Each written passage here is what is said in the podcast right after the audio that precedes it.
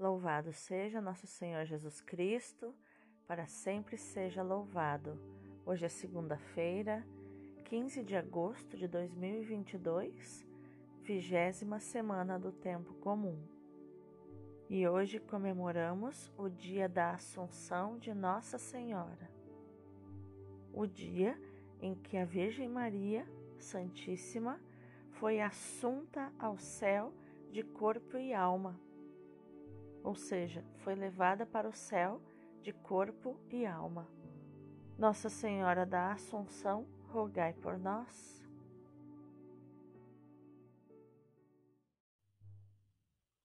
Inspira, Senhor, as nossas ações, para que em Ti comece e em Ti termine tudo aquilo que fizermos no dia de hoje. Em nome do Pai, do Filho e do Espírito Santo. Amém. Roga por nós, ó Santa Mãe de Deus, para que sejamos dignos das promessas de Cristo. Amém. Pai Santo, Pai querido, Pai amado, eu quero te agradecer porque o Senhor tem cuidado de nós. Nós temos sentido o teu trabalhar e o teu agir no nosso coração e somos gratos por isso. Santificado seja o teu nome glorioso, Pai, que é soberano sobre todas as realidades. Venha o teu reino, Pai, e se estabeleça no meio de nós e ao nosso redor.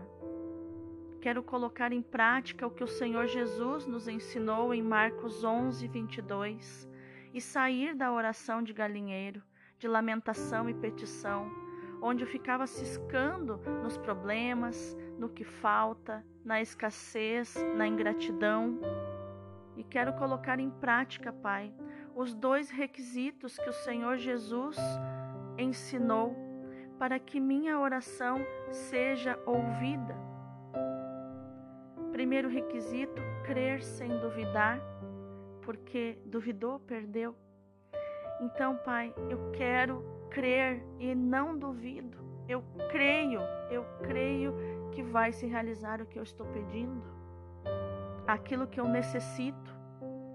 E o segundo requisito é viver como se eu já tivesse recebido o que eu estou pedindo e necessito, que é viver na gratidão, que é viver na fé, como se eu já estivesse caminhando sobre a realidade que eu estou pedindo. Gratidão, Pai, por tudo isso. Viver na tua presença, Pai viver na tua abundância de vida, porque para ti, Pai, vida e prosperidade são sinônimos, são a mesma coisa, porque tudo que criastes prospera naturalmente. Por isso eu te agradeço, Pai, por tudo que eu recebi de ti e tudo que eu ainda receberei, segundo a tua vontade. Seja feita a tua vontade na minha vida sempre, assim na terra como no céu, porque a tua vontade é boa, perfeita e agradável. Pai, eu quero acordar a águia que existe dentro de mim e voar, voar, não só para fora do galinheiro, desse cativeiro espiritual, mas voar o voo profético da águia e atingir teus ventos espirituais, onde o corvo maligno não consegue mais me atacar. O pão nosso de cada dia dá-nos hoje, Pai, o delicioso pão da tua palavra que sustenta nossa alma e nosso espírito. Dá-nos também o pão material, fruto do nosso trabalho, para prover o sustento do nosso lar. Pai, perdoa as nossas ofensas e nos ensina a perdoar com o teu perdão.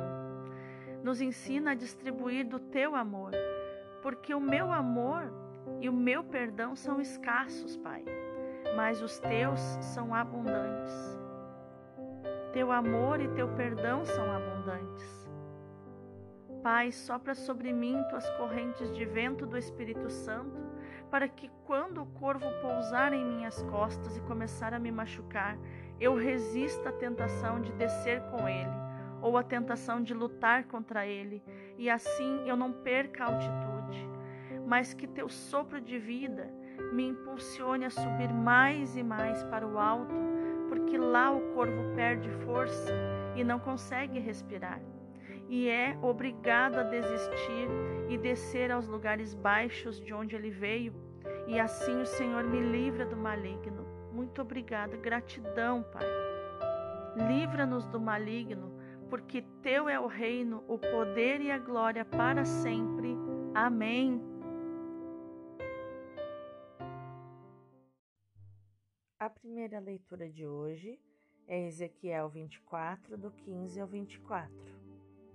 A palavra do Senhor foi-me dirigida nestes termos: Filho do homem, vou tirar de ti, por um mal súbito, o encanto de teus olhos mas não deverás lamentar-te, nem chorar ou derramar lágrimas. Geme em silêncio, sem fazer o luto dos mortos. Põe o turbante na cabeça, calça sandálias nos pés, sem encobrir a barba, nem comer o pão dos enlutados. Eu tinha falado ao povo pela manhã e à tarde minha esposa morreu. Na manhã seguinte, Fiz como me foi ordenado. Então o povo perguntou-me: Não nos vais explicar o que tem a ver conosco as coisas que tu fazes? Eu respondi-lhes: A palavra do Senhor foi-me dirigida nestes termos: Fala à casa de Israel. Assim diz o Senhor Deus: Vou profanar o meu santuário, o objeto do vosso orgulho o encanto de vossos olhos, o alento de vossas vidas. Os filhos e as filhas que lá deixastes tombarão pela espada. E fareis assim como eu fiz: não cobrireis a barba, nem comereis o pão dos enlutados, levareis o turbante da cabeça, as sandálias nos pés, sem vos lamentar nem chorar definhareis por causa de vossas próprias culpas, gemendo uns para os outros. Ezequiel servirá para vós como sinal, fareis exatamente o que ele fez. Quando isso acontecer, sabereis que eu sou o Senhor Deus. Palavra do Senhor, graças a Deus. O responsório de hoje é Deuteronômio 32, do 18 ao 21 esqueceram o Deus que os gerou. Da rocha que te deu a luz, te esqueceste, do Deus que te gerou, não te lembraste. Vendo isto, o Senhor os desprezou, aborrecido com seus filhos e suas filhas. E disse: Esconderei deles meu rosto e verei então o fim que eles terão, pois tornaram-se um povo pervertido são filhos que não têm fidelidade. Com deuses falsos provocaram minha ira, com ídolos vazios me irritaram. Vou provocá-los por aqueles que nem povo são, através de gente louca, hei de irritá-los. Esqueceram o Deus que os gerou. O evangelho de hoje é Mateus 19, do 16 ao 22. Naquele tempo, alguém aproximou-se de Jesus e disse: Mestre, que devo fazer de bom para possuir a vida eterna? Jesus respondeu: Por que me perguntas sobre o que é bom? Um só é o bom. Se queres entrar na vida, observa os mandamentos. O homem perguntou: Quais mandamentos? Jesus respondeu: Não matarás não cometerás adultério, não roubarás, não levantarás falso testemunho, honra teu pai e tua mãe, e ama o teu próximo como a ti mesmo. O jovem disse a Jesus: Tenho observado todas essas coisas. Que ainda me falta? Jesus respondeu: Se queres ser perfeito, vai, vende tudo o que tens Dá o dinheiro aos pobres e terás um tesouro no céu. Depois, vem e segue-me.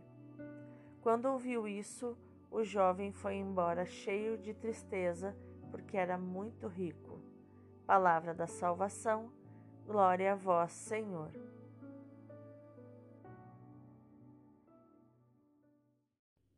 Agora vamos ao contexto dos textos de hoje.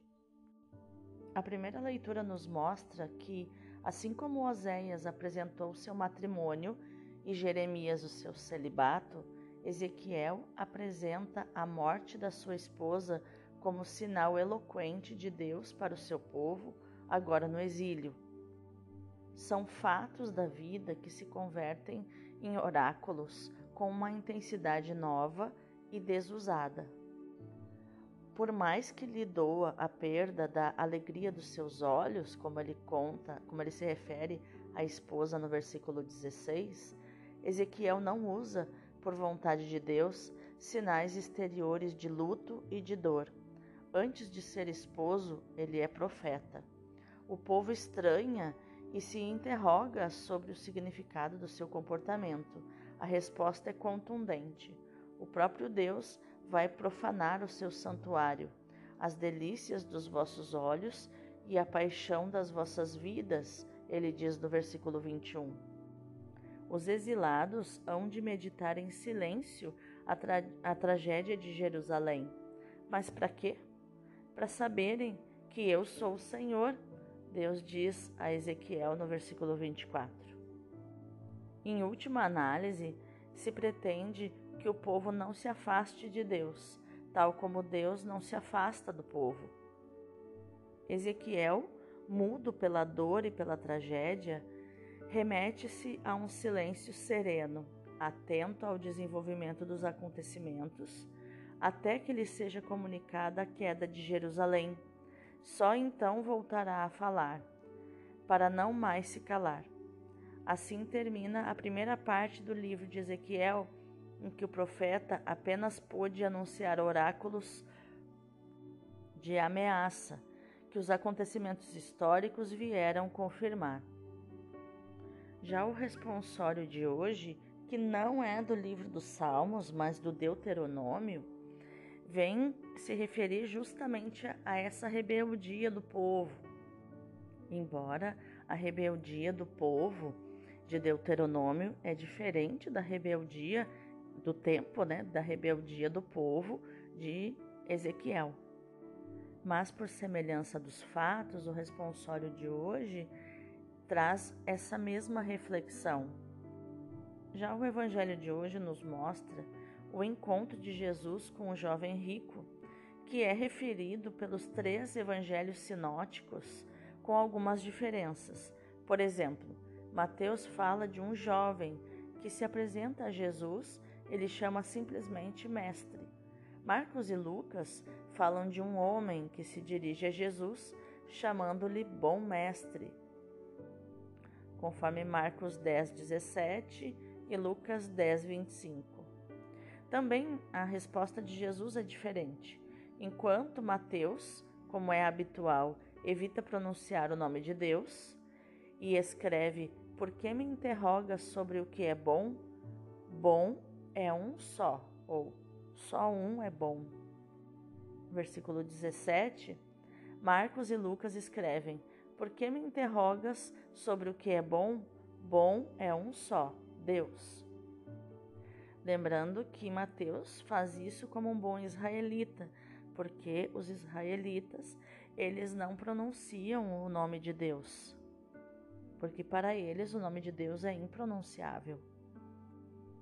Todo ser humano anseia pela vida e pela felicidade eterna, e todo homem se interroga sobre o modo para as alcançar.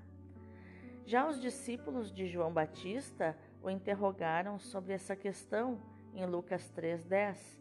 No dia do Pentecostes, os ouvintes de Pedro hão de fazer-lhe a mesma pergunta em Atos 2:37. No nosso texto, é um jovem que anda à procura da felicidade, que quer fazer algo para alcançar a vida eterna. Jesus fica agradado com a sua boa vontade e, pouco a pouco, procura orientá-lo. Com a pergunta: Por que me interrogas sobre o que é bom? Bom é um só. Jesus insinua que procurar a vida eterna é, ao fim e ao cabo de tudo, procurar alguém que tem um rosto concreto e não algo de abstrato. Posto isso, Jesus indica a esse jovem o tradicional caminho da prática dos mandamentos. O jovem não fica satisfeito com essa resposta demasiado óbvia, e até estava convencido de sempre ter cumprido tudo isso, como ele mesmo fala no versículo 20. Procurava, portanto, algo mais, procurava ir além. Então, Jesus lança-lhe uma proposta.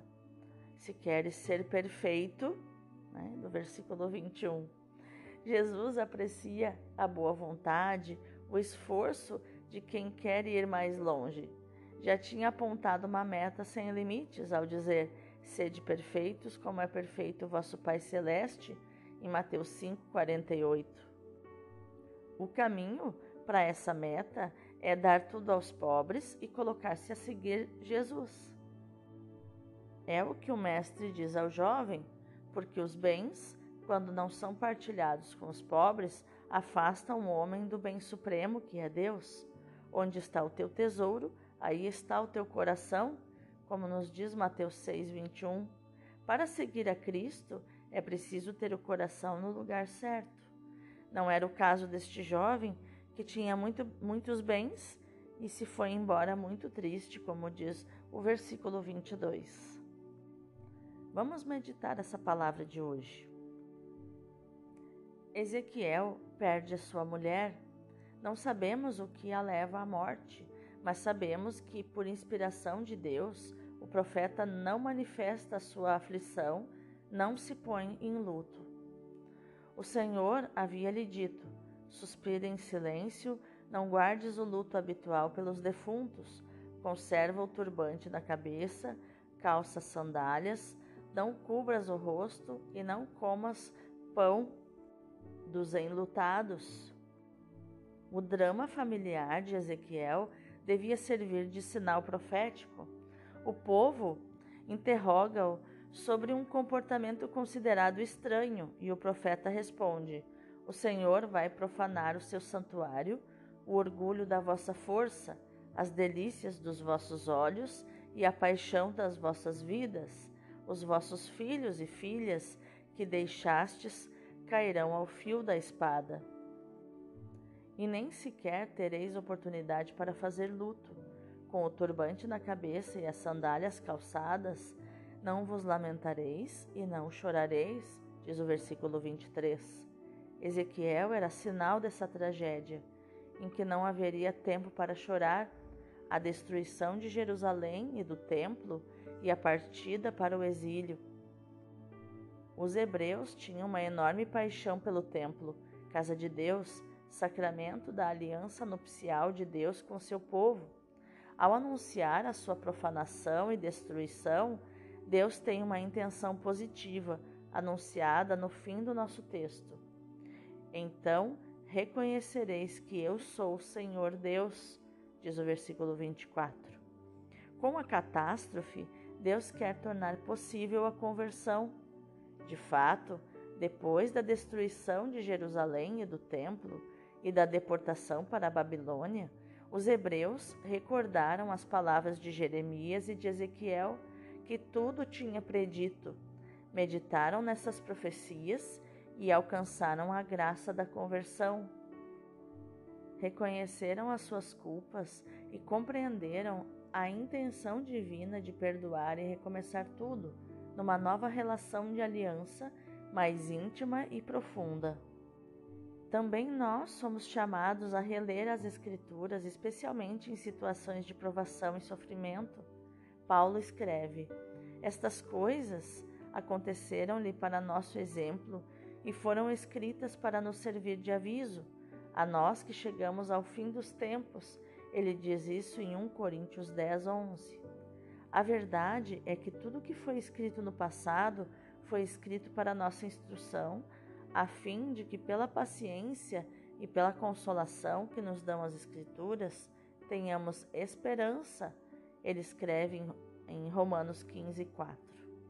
A palavra de Deus, mesmo quando muito severa, é sempre causa de esperança, porque abre, abre perspectivas positivas depois da necessária purificação.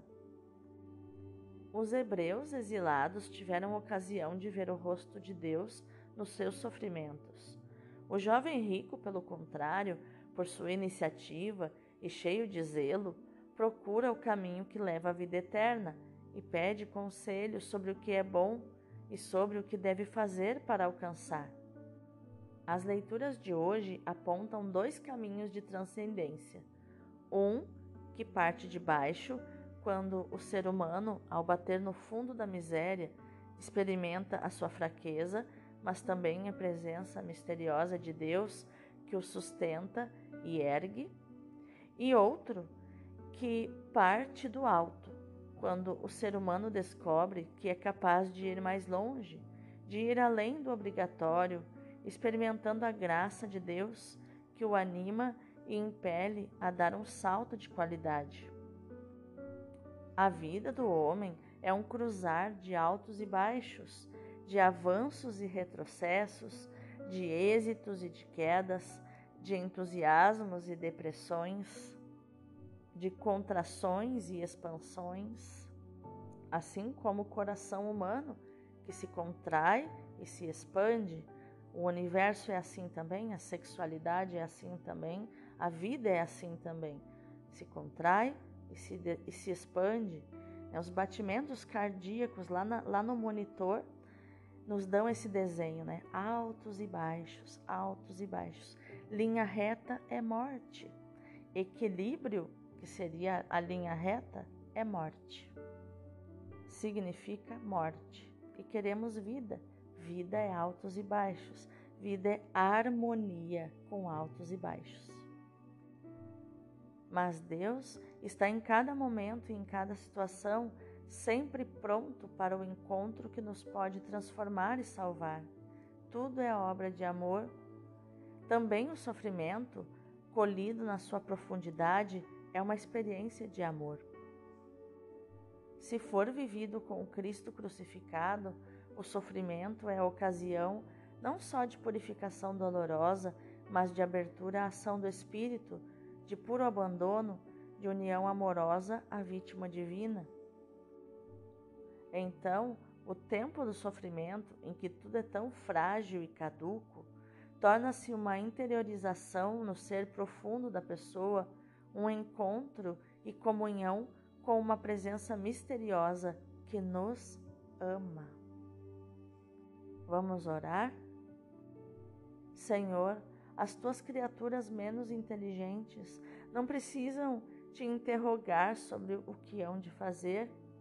As flores desabrocham na primavera, as estrelas comparecem no céu quando a noite desce. Os pássaros migram quando mudam as estações. Todos obedecem sem pedir explicações. Limitam-se a usufruir, admirar, louvar. Só nós, os seres humanos, feitos à tua imagem e semelhança, te bombardeamos com perguntas e mais perguntas. Não aprendemos a conhecer a tua vontade por intuição tácita, por sintonia de coração, pelo toque na alma. Pior ainda, por vezes ficamos tristes com as tuas respostas, porque no fundo não queremos saber nem fazer o que tu queres, mas o que nós queremos. Queremos que tu digas aquilo que queremos ouvir, aquilo que nos agrade. Tem paciência, Senhor, conosco e perdoa-nos. Amém. Vamos contemplar essa palavra? A cena da vocação do jovem rico é muito tocante. Este jovem é bom, deseja a perfeição, corre para diante de Jesus, ajoelha-se no caminho, sem respeito humano, está tomado de uma terna afeição por Jesus. Ele admira Jesus. Bom mestre, ele diz a Jesus. Só Deus é bom, Jesus responde a ele. Depois detém o seu olhar sobre ele. Marcos diz que Jesus o olha, o fita e o ama. Queria dar-lhe a graça do apostolado. Convida-o à perfeição e ao desapego das riquezas. O jovem rico hesita e recua, como Jesus deve ter sofrido diante disso. Mas Jesus sabia que o ser humano é assim. Jesus conhece o ser humano, conhece o coração humano e sabe que diante de convites assim, geralmente as pessoas recuam. Então, meu irmão, minha irmã, que a nossa ação de hoje, dessa segunda-feira, aqui chuvosa, seja meditar, proclamar e viver esta palavra de Ezequiel 24, 24, onde o próprio Senhor fala a Ezequiel. Então reconhecereis que eu sou o Senhor Deus. Deus abençoe o teu dia.